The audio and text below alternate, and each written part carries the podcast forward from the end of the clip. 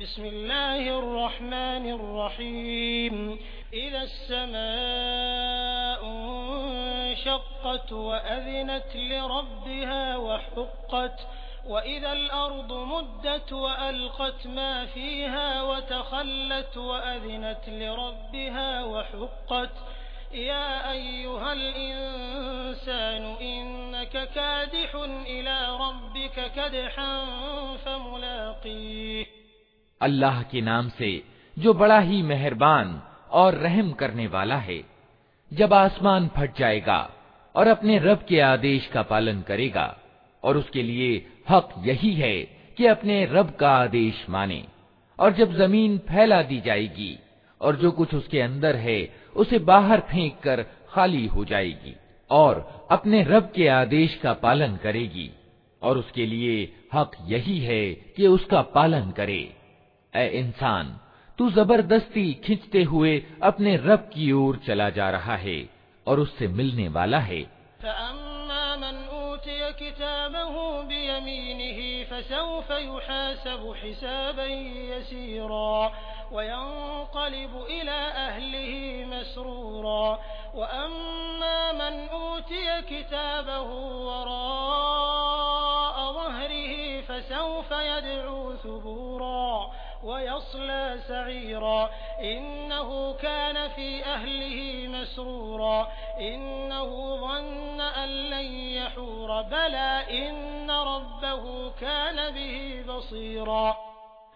फिर जिसका कर्म पत्र उसके सीधे हाथ में दिया गया उससे हल्का हिसाब लिया जाएगा और वो अपने लोगों की ओर खुश खुश पलटेगा रहा वो व्यक्ति जिसका कर्म पत्र उसकी पीठ के पीछे दिया जाएगा तो वो मौत को पुकारेगा और भड़कती हुई आग में जा पड़ेगा।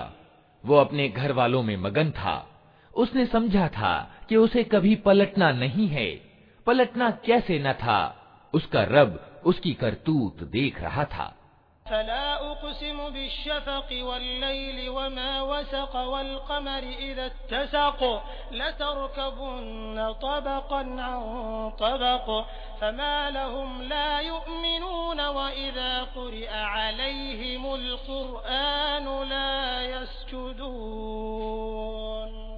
अतः नहीं, मैं कसम खाता हूँ शाम की लालिमा की और रात की, और जो कुछ वह समेट लेती है, और चाँद की, जबकि वो पूर्ण मास का चाँद हो जाता है।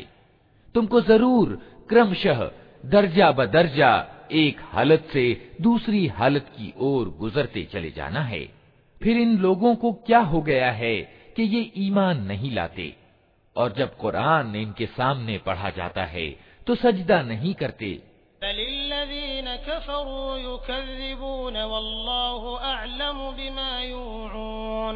यूऊन फबश्शिरहुम बिअज़ाबिन अलीमिन इल्लल्लज़ीन आमनू वअमिलुस सालिहाति लहुम अजरुन गैरु ममनून बल्कि ये इनकार करने वाले तो उल्टा झुठलाते हैं हालाँकि जो कुछ ये अपने कर्म पत्र में जमा कर रहे हैं अल्लाह उसे खूब जानता है अतः इन्हें दर्दनाक अजाब की खुशखबरी दे दो अलबत्ता जो लोग ईमान ले आए हैं और जिन्होंने अच्छे कर्म किए हैं, उनके लिए कभी समाप्त ना होने वाला बदला है।